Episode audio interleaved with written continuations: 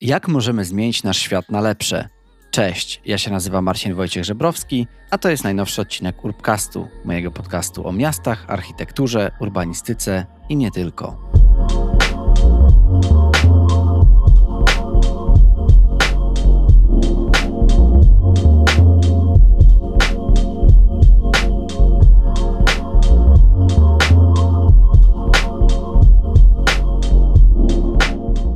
A w dzisiejszym odcinku porozmawiamy o tym, jak możemy zmieniać świat na lepsze. I zdaję sobie sprawę z tego, że jest takie bardzo ogólnikowe stwierdzenie, czy też pytanie tego odcinka jest bardzo, bardzo ogólne.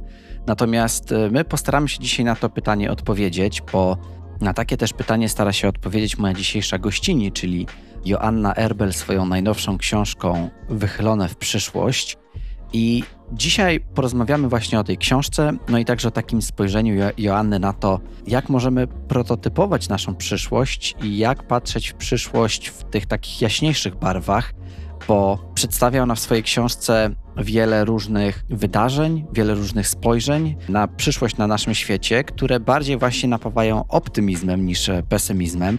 No i z racji tego, że ja też jestem sam po raczej tej stronie optymistycznej, to staram się patrzeć na przyszłość pod kątem tych lepszych wydarzeń, te, które dają nam nadzieję na to, że będziemy w stanie stawić czoło tym takim największym wyzwaniom, które na świecie mamy.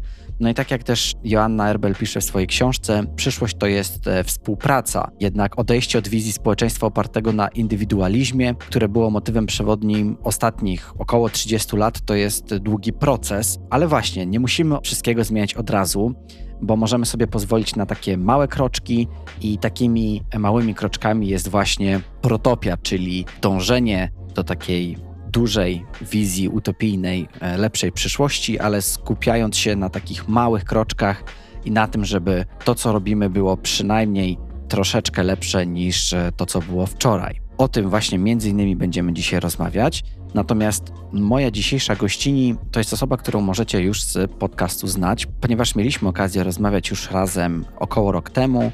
W podcaście pojawiła się taka seria Urbcast na KPM, czyli Urbcast na Kongresie Polityki Miejskiej i tam właśnie porozmawialiśmy z Joanną na temat tego, jak taka nasza lokalność, życie właśnie w lokalnej społeczności z naszymi sąsiadami, sąsiadkami, no może wpłynąć na to, że poradzimy sobie z tymi różnymi wyzwaniami. Rozmawialiśmy o tym przede wszystkim w, w kontekście pandemii. Natomiast ta lokalność to jest też coś, co może nam pomóc w, w różnych innych wyzwaniach na całym świecie. Joanna Erbel to socjolożka, działaczka miejska, ekspertka do spraw mieszkaniowych, a także założycielka Fundacji Blisko, zajmującej się wspieraniem aktywności lokalnych i tworzeniem wiedzy na temat innowacji mieszkaniowych. Jest także autorką książki w stronę udanej polityki mieszkaniowej, a także współpracowniczką Fundacji Atepowi oraz członkinią grupy eksperckiej Laboratorium Rynku Najmu oraz Coop Tech Hub, pierwszego w Polsce Centrum Technologii Spółdzielczych. Myślę, że Joannę nie trzeba już szerzej przedstawiać. Myślę, że jest ona Wam, słuchaczom, słuchaczkom, postacią znaną. Także chciałem Was zaprosić już na ten najnowszy odcinek na temat książki Wychylone w przyszłość, której jako Urbcast mam przyjemność być patronem. Książka będzie miała swoją premierę już 25 kwietnia. Więcej informacji o niej powie sama Joanna, natomiast ja już teraz zachęcam do sprawdzenia tejże pozycji.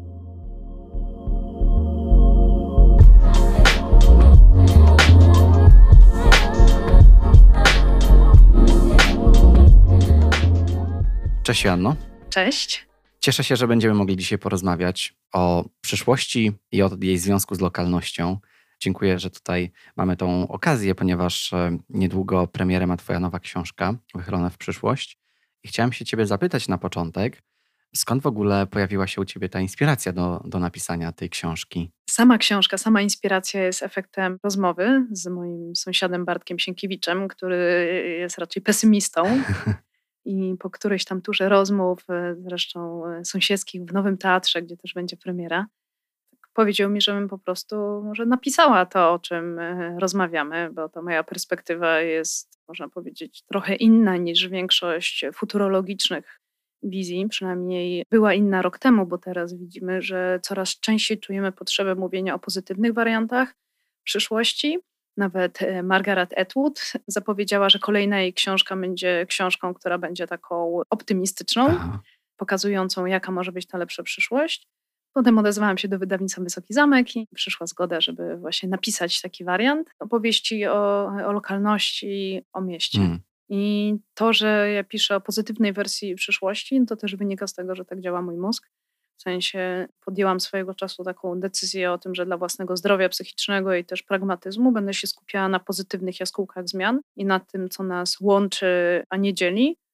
Była to też taka decyzja, która w pewnym momencie sprawiła, że musiałam troszeczkę odejść z części, można powiedzieć, ruchów miejskich, które były przede wszystkim ruchami protestu. Dla mnie to budowanie na pozytywnych przykładach, na sojuszach jest czymś, co jest y, bardzo ważne. I w sumie jest taką narracją, którą jako ruchy miejskie i Kongres Ruchów Miejskich zaczęliśmy w 2011 roku, kiedy była mowa o tym, że najważniejsza jest narracja konkretna, czyli rozmawianie o rzeczach, które są do zrobienia tu i teraz, z ludźmi, którzy są zaangażowani tu i teraz, nawet jeżeli nie mamy 100% zgodności poglądów, bo w końcu podstawą sąsiedztwa takiego wymarzonego dla nas jest to, że mieszkamy wśród nie w homogenicznej strukturze, gdzie wszyscy są swoimi klonami, no bo to jest dystopia, no tylko tak. mieszkamy w miejscu, gdzie są wokół nas ludzie, którzy są w różnym wieku, mają różne poglądy, mają różne ścieżki życiowe i na tej e, podstawie opiera się ta książka. I zresztą takie jedno z kluczowych pojęć, które zaczerpnęłam od Kevina Kelly'ego, czyli protopia, czyli to jest taka przestrzeń pomiędzy tu i teraz, a mhm. optymistyczną wizją e, przyszłości, która z konieczności jest kompromisem. Mhm. I to jest takie podejście, które w takim, można powiedzieć, świecie architektoniczno-technologicznym jest y, obecny w ruchu makerskim i wśród wszystkich osób, które prototypują przestrzeń i mówią: OK, kontekst jest jaki jest, spróbujemy zrobić coś lepiej niż jest na chwilę, sprawdzimy, czy to się sprawdzi.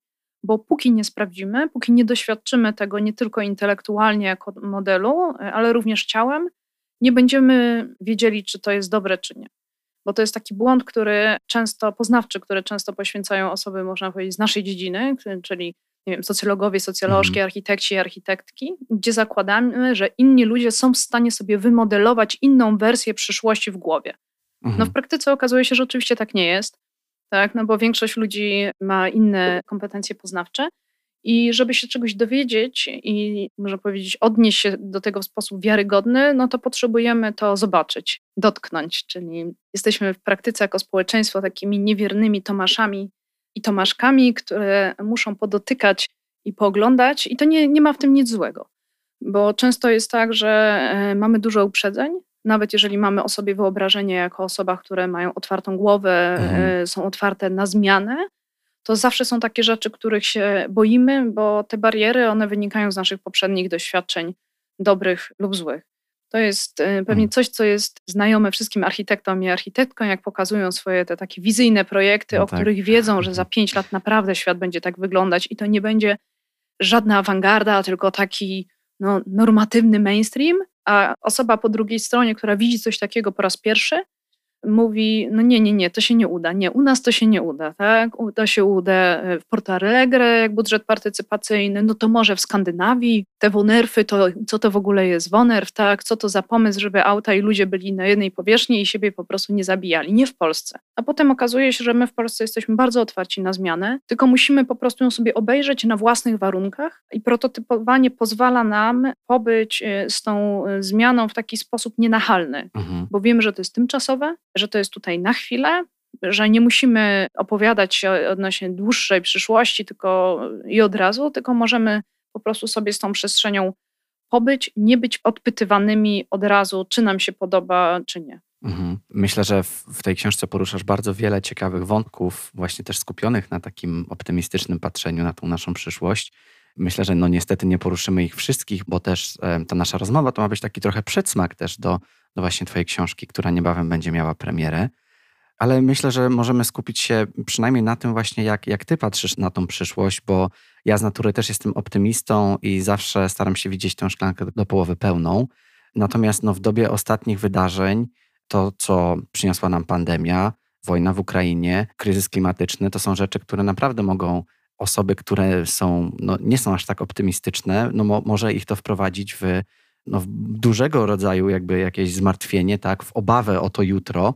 I czy uważasz, że właśnie ta książka, trafiwszy w ręce osób, które być może właśnie bardziej negatywnie patrzą na świat, to czy to może jakoś pomóc w zmianie ich światopoglądu, jakoś to wzbogacić, żeby też docenili właśnie tą stronę, no właśnie jakąś taką jaśniejszą, pogodniejszą? Nie wiem, wiesz, bo mhm. to każdy człowiek ma swój sposób patrzenia na rzeczywistość. Ta książka pokazuje, że można myśleć inaczej, mhm. Że jest alternatywa poznawcza, że można się skoncentrować na innych rzeczach.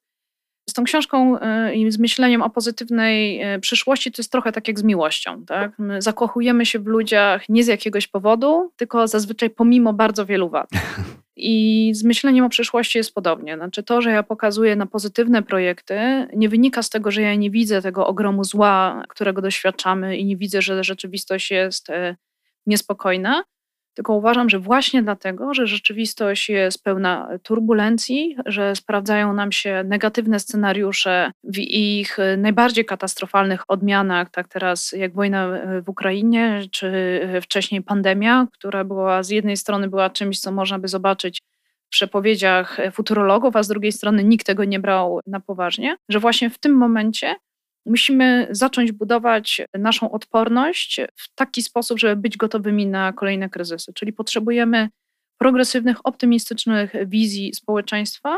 I ja pokazuję, że to miejsce, gdzie możemy to budować i mieć nad tym kontrolę w tym świecie, gdzie w ogóle nie mamy kontroli, to jest nasze najbliższe sąsiedztwo. Mhm. Tak? To, co możemy zrobić, to zachęcać włodarzy i włodarki miast do tego, żeby tworzyli miejsca, które mogą być przestrzeniami wspólnymi. Na przykład teraz Jesteśmy na Górnym Mokotowie i kilkaset metrów od nas jest Centrum Puławska 20, wspierające osoby w kryzysie uchodźcym. Jest tam Free Shop, czyli taki sklep z darmowymi produktami, który mieści się w miejskim lokalu, które zostało wynajęte przez fundację zajmującą hmm. się wcale nie pomocą uchodźcom i uchodźczyniom, tylko kinematografią. Mhm. Obsługiwany przez pewnie kilkadziesiąt osób z okolicy. I to jest możliwe, dlatego że po pierwsze jest ten lokal, po drugie jest fundacja, która chce się dzielić, po trzecie są osoby, które chcą pomagać innym. To, że to tak się szybko dzieje, wynika z tego, że mamy tutaj dosyć żywą społeczność sąsiedzką. Czyli w kryzysowej sytuacji jesteśmy w stanie stworzyć namiastkę jakiegoś tam poczucia bezpieczeństwa. I tworzenie takiej infrastruktury do tego, zarówno tej społecznej, mhm. jak i tej architektonicznej, jest dla mnie kluczową kwestią do zadbania o nawet minimum poczucia bezpieczeństwa.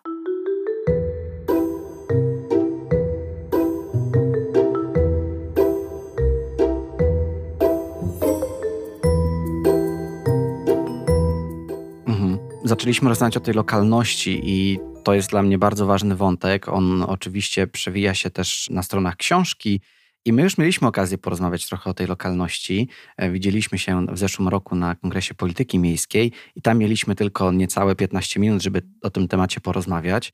Natomiast jak Twoje postrzeganie tej lokalności zmieniło się na przestrzeni tego około roku, ponieważ jesteśmy teraz no, prawie że rok po tej naszej e, wcześniejszej rozmowie o lokalności. Czy przez ostatni rok ta lokalność, Twoim zdaniem, jeszcze bardziej się wzmocniła? Czy może to jest jakiś taki trend, który powoli przechodzi, ponieważ zaczynamy dostrzegać, że być może z pandemią już sobie powoli dajemy radę? I tutaj chciałem tylko wspomnieć przykład duński, gdzie pandemia oficjalnie przez rząd została zakończona 1 lutego i czuję, jakby wszystko wróciło do normy, jak gdyby nigdy tego COVID-u nie było. To, co zostaje, to jest nasze poczucie zagrożenia, które mamy w ciałach i świadomość tego, że spędzanie trzech godzin na dojeździe do pracy to nie jest coś, co jest normalne ani mhm. konieczne. Mhm.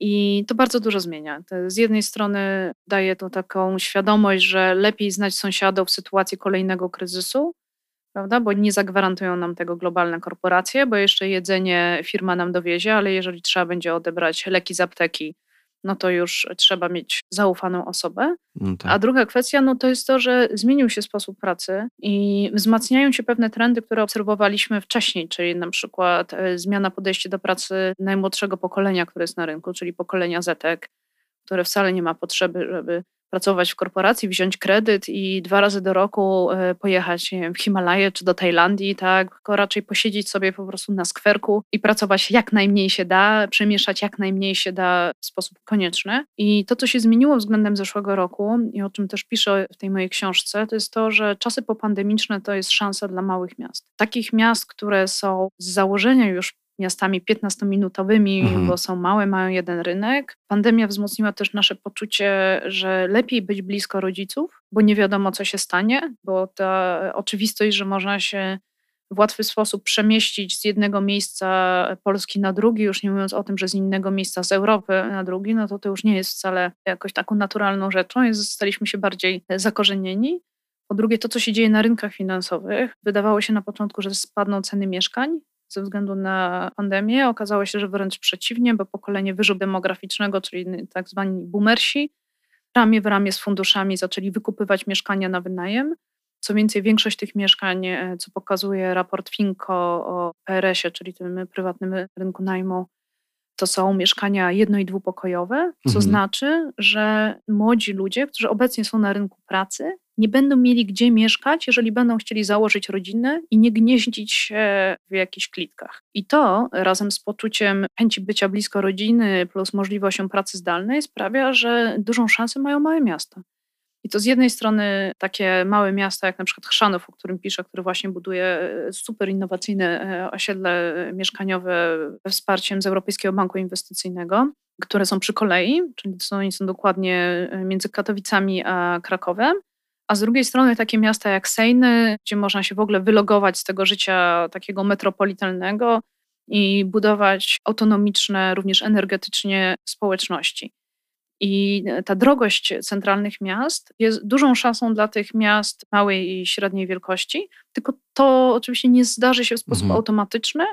Potrzeba liderów i liderek, w sensie odważnych burmistrzów i burmistrzyń e, tych miejscowości, którzy zobaczą potencjał i e, świadomość tego, że w tych czasach, gdzie lokalność jest wartością, zrównoważony rozwój i zielone miasta, i to takie życie, które się kiedyś nazywało slow, jest dla nich szansą rozwojową. To jest właśnie bardzo ciekawe spojrzenie i ciekawy wątek, który właśnie też zapamiętałem z tej książki, że właśnie mówisz o tej sile małych miast i mówisz też o pewnych obciążeniach i negatywnych stronach dużych miast z kolei. Ja to tak sobie teraz zestawiam w głowie, bo jakiś czas temu rozmawiałem z Simonem Kierem Hansenem, który był przez wiele lat w C40 Cities i potem też obecnie też pracuje przy uniwersytecie i przy urzędzie w Kopenhadze. I on napisał taką ciekawą książkę, która się nazywa właśnie Obrona dużego miasta. Mm. I tak właśnie pamiętam to, jak on też zachwalał, że ta, ta taka gęstość ma niesamowicie dużo plusów. Ale tutaj się okazuje, że ta pandemia być może w ogóle odwraca to, jak my patrzymy na miasta i zaczynamy zauważać minusy. Ale oczywiście tak. Gęstość ma e, ogromne zalety, bo jest to optymalizacja pieniędzy na głowę mieszkańca i mieszkanki, prawda? Aha. E, ale musimy pamiętać, że dużym obciążeniem w Polsce jest to, że po pierwsze włodarze dużych miast są uwikłani w tą tak zwaną walkę na centralnym korcie i e, samorządowcy teraz się zajmują nie przeciwdziałaniem negatywnych stron pandemii, tylko przede wszystkim tworzeniem koalicji na rzecz wyborów centralnych. To jest główny obszar zainteresowania. A po drugie, na przykład takie miasta jak Warszawa, gdzie mamy 18 dzielnic, gdzie każdy ma swojego burmistrza, który jest wybierany przez struktury partyjne, to naprawdę nie są ludzie, którzy są partnerami dla lokalnych społeczności do jakiejkolwiek zmiany. Tak? Znaczy y, to, że wspomniane wcześniej Centrum Puławska powstało, ono powstało pomimo całkowitej obojętności ze strony władz miasta. Jesteśmy ponad miesiąc po wybuchu wojny, mniej więcej miesiąc po działaniu tego centrum, i dopiero dzisiaj czy wczoraj pojawiły się tam ławki, żeby ludzie mogli usiąść, przysiąść i kosze na śmieci, żeby te setki osób, które tam się przewijają, po prostu nie śmieciły na ulicy. Mhm. To, że trzeba wyszarpywać takie rzeczy podstawowe, pokazuje po prostu, jaka jest, można powiedzieć, obojętność i gdzie są priorytety tych władz miast. No i takich przykładów jest więcej. Na przykład w Krakowie jest taki teren e, szpitalu uniwersyteckiego, który się nazywa Wesoła. 9 hektarów gruntu, które miasto e, odkupiło. Świetna przestrzeń do tego, żeby prototypować właśnie tracimy szansę na to, żeby pojawiła się tam tętniąca życiem przestrzeń, która zostałaby zorganizowana na lato, czy nawet na majówkę. Mhm. I to jest problem. Znaczy, problem nie polega na tym, czy miasto jest duże, czy małe, tylko polega na tym, czy osoby od władzy po prostu traktują poważnie to, czym powinny się zajmować, mhm. czyli przeprowadzaniem swoich miast przez kryzysy.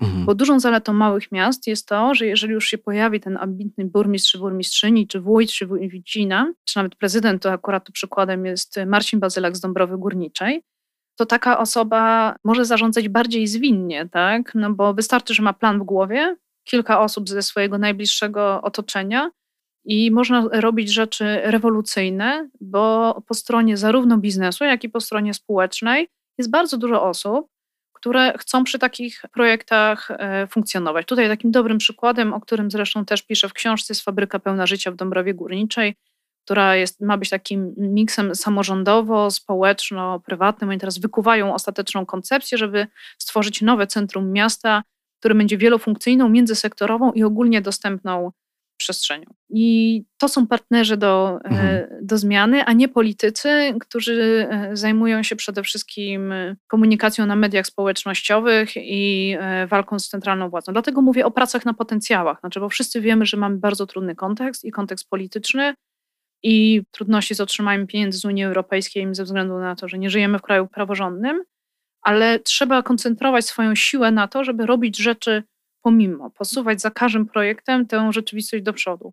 I jak się na przykład pojawia ręka wyciągnięta ze strony społecznej czy biznesu, no to podejmować tę rękawicę i ich wspierać, a nie koncentrować się po prostu na walce na poziomie symbolicznym.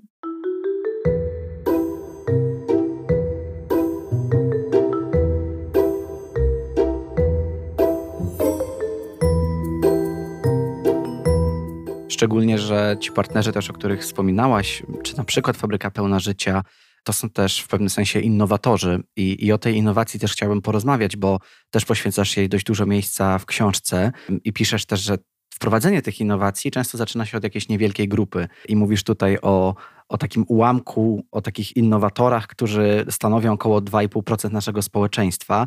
I jak ja zobaczyłem tą liczbę, to tak sobie pomyślałem, kurczę, to jakoś tak mało. Czy my możemy liczyć na to, że te 2,5% innowacyjnych osób e, w naszym społeczeństwie doprowadzi do tego, że my będziemy jednak żyli w tej przyszłości lepszej.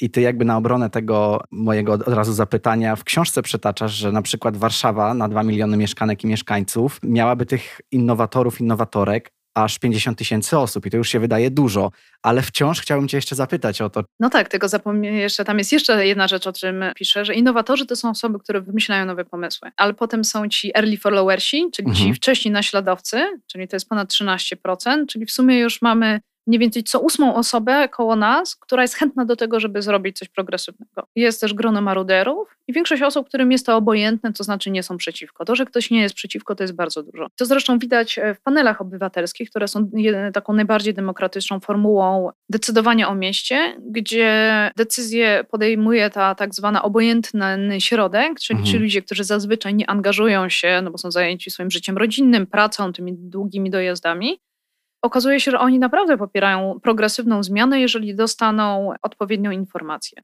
Mhm. Czyli masz to grono, które zaszczepia pewien pomysł, na przykład temat panelu obywatelskiego, jakiś klimatyczny w Polsce są najbardziej popularne, i potem masz tą większość społeczeństwa, jak się w praktyce pokazuje, która jest progresywna, bo my wbrew pozorom jesteśmy otwarci na zmiany jako społeczeństwo, mimo że mamy o sobie inne mniemanie, jesteśmy mistrzami i mistrzyniami prowizorek różnego rodzaju, prawda, innowacyjnych tak, rozwiązań, tak, radzenia sobie w najbardziej absurdalnych sytuacjach. Zdecydowanie. A z tym właśnie ja też tam piszę o tym, że projekty migrują i piszę o projekcie Warszawskiej Dzielnicy Społecznej, przy której pracowałam, który pojawił się jako pomysł w umyśle mojego kolegi Tomka Andreszczyka, y, który do, doprosił do tego mnie i Wojtka Koteckiego z BBGK, żebyśmy poszli do ratusza bodajże w 2015 czy 2016 roku i zachęcili władze miasta, żeby nie sprzedawały działki, ale zrobiły tam modelową dzielnicę. No i rosy tego projektu były takie, że został zrobiony najpierw ogólny masterplan, potem szczegółowy projekt. Inicjatywa została zatrzymana przez trudności e, formalne dotyczące własności gruntów, jak to zwykle w Warszawie. Nie było woli politycznej, żeby sobie to rozwiązać, ale ten pomysł jako idea powstał. Mhm. I jego wariant, wprawdzie deweloperski, czyli będzie on różnorodny funkcjonalnie i zielony, ale nie będzie tam tanich mieszkań na wynajem miejskich,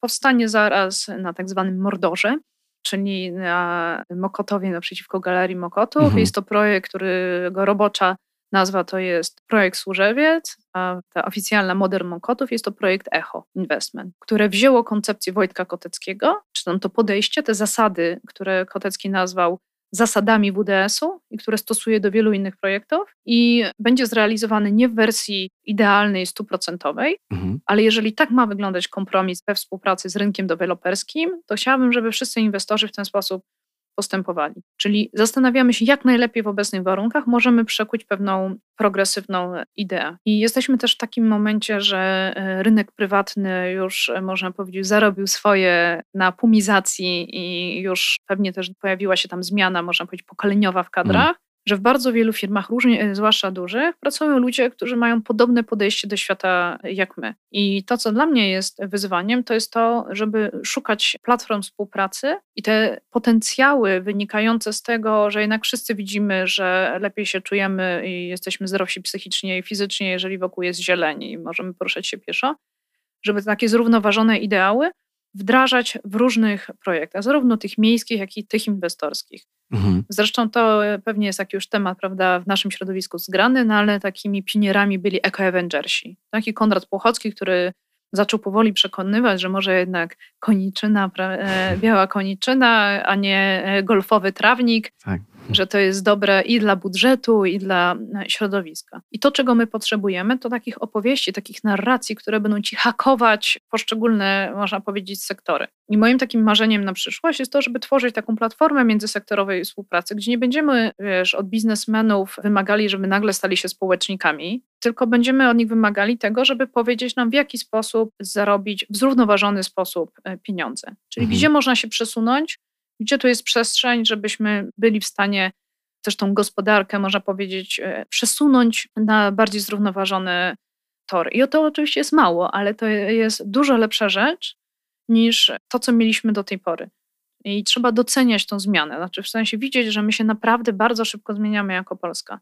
Co więcej, zaraz, e, jeśli miejmy nadzieję, jak najszybciej Ukraina wygra tę wojnę z Rosją, to okaże się, że po naszej wschodniej flance nasi sąsiedzi, którzy wcale nie są Skandynawią albo Niemcami, będą mieli bardzo zrównoważony projekt y, na odbudowę, co już widać po tych pierwszych projektach na odbudowę Ukrainy. Mhm. Tak? Czyli nie będzie tak, że to my jesteśmy w awangardzie nowoczesności, tylko po prostu będziemy jakimś takim mało zwinnym sąsiadem po zachodniej flance, który może zostać, zostać w tyle. Już na pewno teraz zostaje intelektualnie względem tego po prostu, co robi rząd ukraiński. Czy takie projekty, takie też podejście, być może punktowe, ale którego jest też być może coraz więcej, to jest właśnie Twoim zdaniem przykład dążenia do tej protopii? Bo Ty też piszesz w swojej książce o, o tym, że protopia to jest właśnie taki stan, który jest lepszy niż dzisiaj i niż wczoraj, nawet jeśli jest chociaż trochę lepszy i czy właśnie Twoim zdaniem powinniśmy porzucić takie utopijne wizje, że będziemy żyli w świecie takim całkowicie idealnym, gdzie wszyscy będą ze sobą żyli w zgodzie i po prostu wszystko będzie coraz lepsze i, i będzie idealne? Na rzecz właśnie takiego myślenia, że te takie małe kroczki, ale lepsze, trzeba je po prostu doceniać i na nich bazować, podbudowywać się nimi i podążać dalej ku osiągnięciu tej protopii, tak? Te małe kroczki to jest protopia. Mhm. Tak? Protopia jest dążeniem do utopii, mhm. przy założeniu, że życie codzienne jest kompromisem. Tak? Nie będzie świata, który będzie światem nieopresyjnym, który będzie światem wolnym od konfliktów, tylko i wyłącznie dlatego, że jesteśmy ludźmi, którzy są bardzo różni, mamy różne doświadczenia, różne potrzeby tak. i to, o czym też piszę w tych projektach, że tworząc lepsze wersje świata, nowe modele społeczności, musimy założyć, że konflikt jest czymś, co jest nieodłączną częścią, co więcej jest dobrą częścią. Tak? Bo jeżeli jest konsensus i wszyscy się ze sobą zgadzają, to znaczy, że kogoś wykluczyliśmy mhm. i jesteśmy w kłopocie. Tak, jak wszyscy się ze sobą zgadzają, to znaczy, że nie widzimy potencjalnych zagrożeń mhm. i że jesteśmy w takim stanie samozadowolenia. I coraz częściej właśnie powstają książki. Jedna z, z nich to jest Babel Ideas, które mówią o tym, że takie unurzenie się w konsensusie i w tym podzielaniu opinii sprawia, że nie jesteśmy w stanie wymyślić nic sensownego. Mhm. A w sytuacji, kiedy żyjemy w czasach, które są naprawdę niespokojne, no to może znaczyć w praktyce, że nasze życie jest zagrożone, tak? Mhm. Że nie widzimy zagrożeń. I też takim modelem w ogóle społeczno-ekonomicznym, który też się przewija przez tą książkę, jest spółdzielczość, która jest współwłasnością, mhm. czyli z jednej strony jest własnością, co bardzo w Polsce lubimy, a z drugiej strony jest czymś, co pozwala nam współdzielić też ryzyka. I spółdzielczość zakłada, w przeciwieństwie do jakichś różnych crowdfundingów i tak dalej, że każda osoba ma jeden głos. No i demokracja ekonomiczna, jak to demokracja jest uciążliwa i ten konflikt jest wciąż obecny, ale to znaczy, że widzimy pewien problem z wielu stron. To o tym zresztą też piszą e, korporacje, które chętnie otwierają się na akcjonariat pracowniczy po to, żeby lepiej czuć trendy, bo już wiedzą, że prawda, osoby na kierowniczych e, stanowiskach, zwłaszcza jeżeli są to mężczyźni po pięćdziesiątce, mają umiarkowany kontakt z rzeczywistością i jest to e, biznesowo niebezpieczne. Mhm.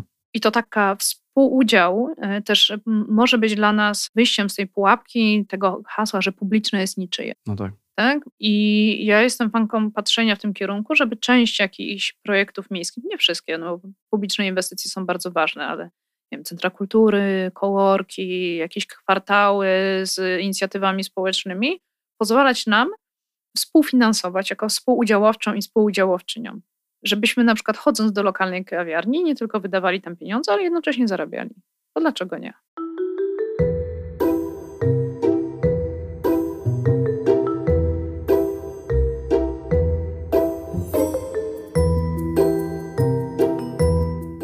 Mówisz o takim wątku lokalnych walut, to też jest bardzo ciekawy wątek tej książki. To działało szczególnie w Wielkiej Brytanii. Co prawda to być może nie do końca zadziałało na, na większą skalę, ale taka właśnie ta ekonomia współdzielenia i takiego współkorzystania z tego dobrobytu lokalności, to myślę, że, że jest coś budującego. I zanim jeszcze właśnie zakończymy tą rozmowę, ja chciałem się Ciebie zapytać o jeszcze jedną rzecz. Widzę, że to, co się dzieje, te wszystkie wydarzenia, które są niestety w ostatnimi czasy bardziej negatywne, jednak myślę, niż pozytywne, możemy czytać na różny sposób. I ja sobie wizualizuję teraz taką skalę.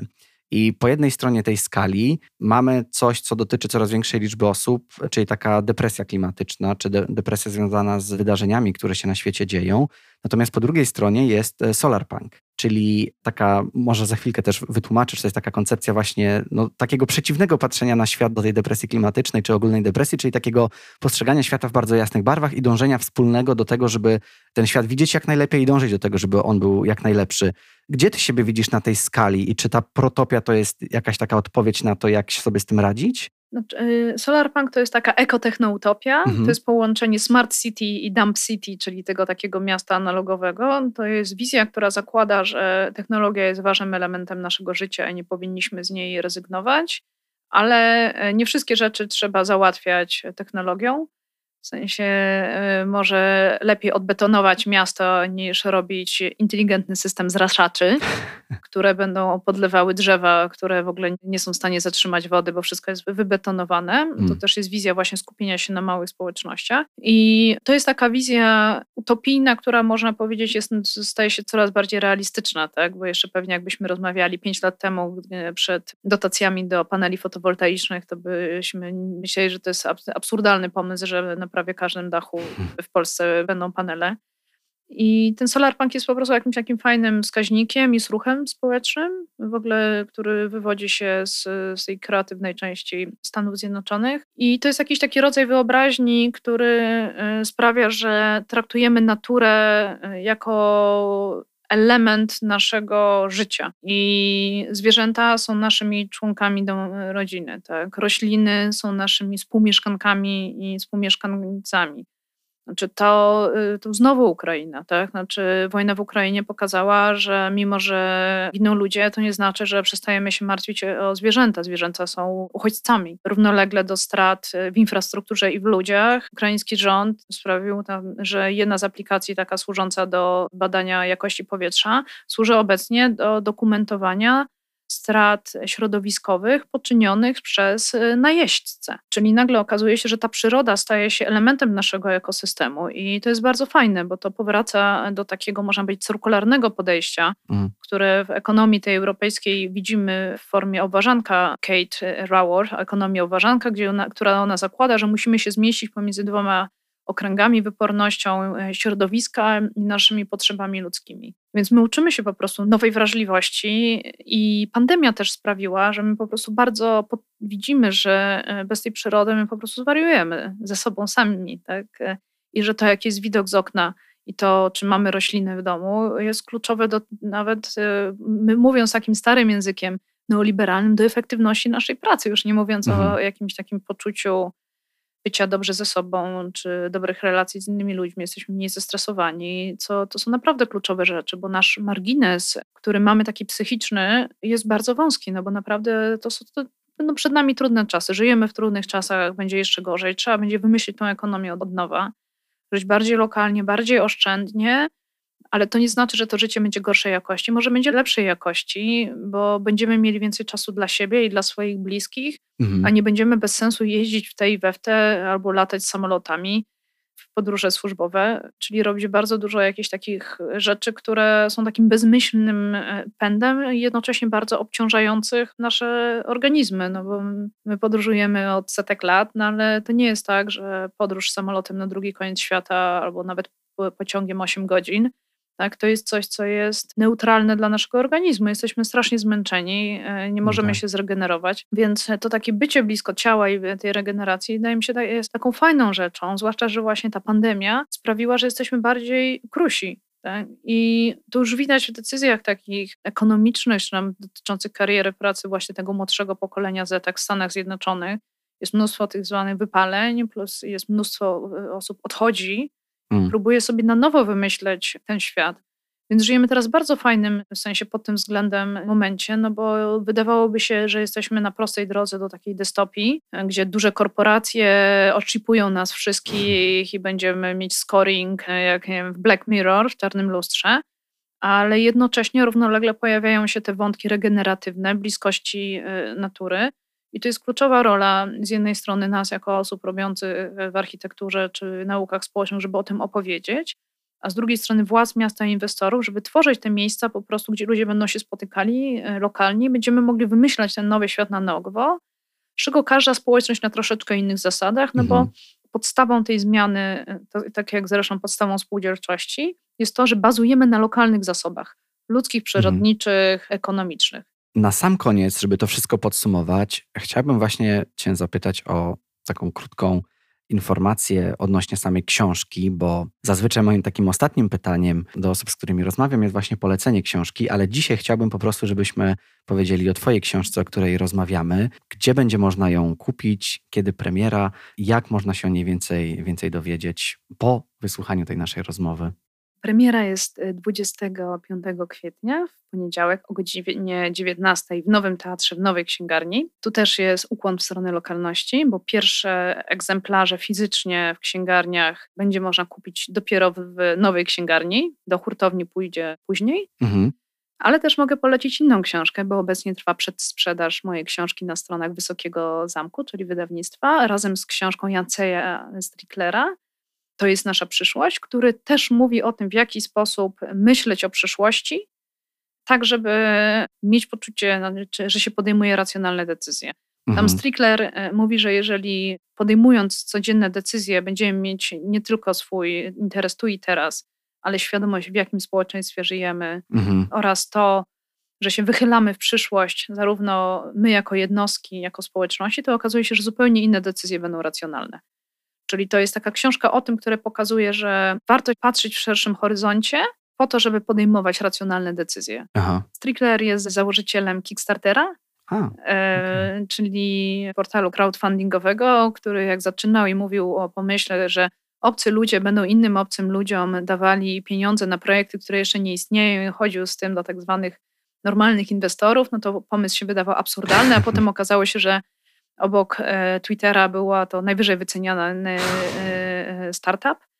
Więc jest to opowieść kogoś, kto po prostu przeszedł tą drogę i uczy nas właśnie też argumentowania. Więc polecam swoją książkę i premierę 25 kwietnia oraz przedsprzedaż na stronach Wysokiego Zamku razem z książką Stricklera, bo te dwie książki właśnie są takimi narzędziami do tego, żeby opowiadać o tej lepszej przyszłości.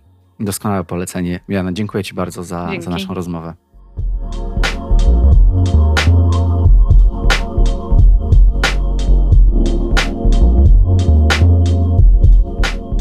Dzięki wielkie za wysłuchanie najnowszego odcinka podcastu.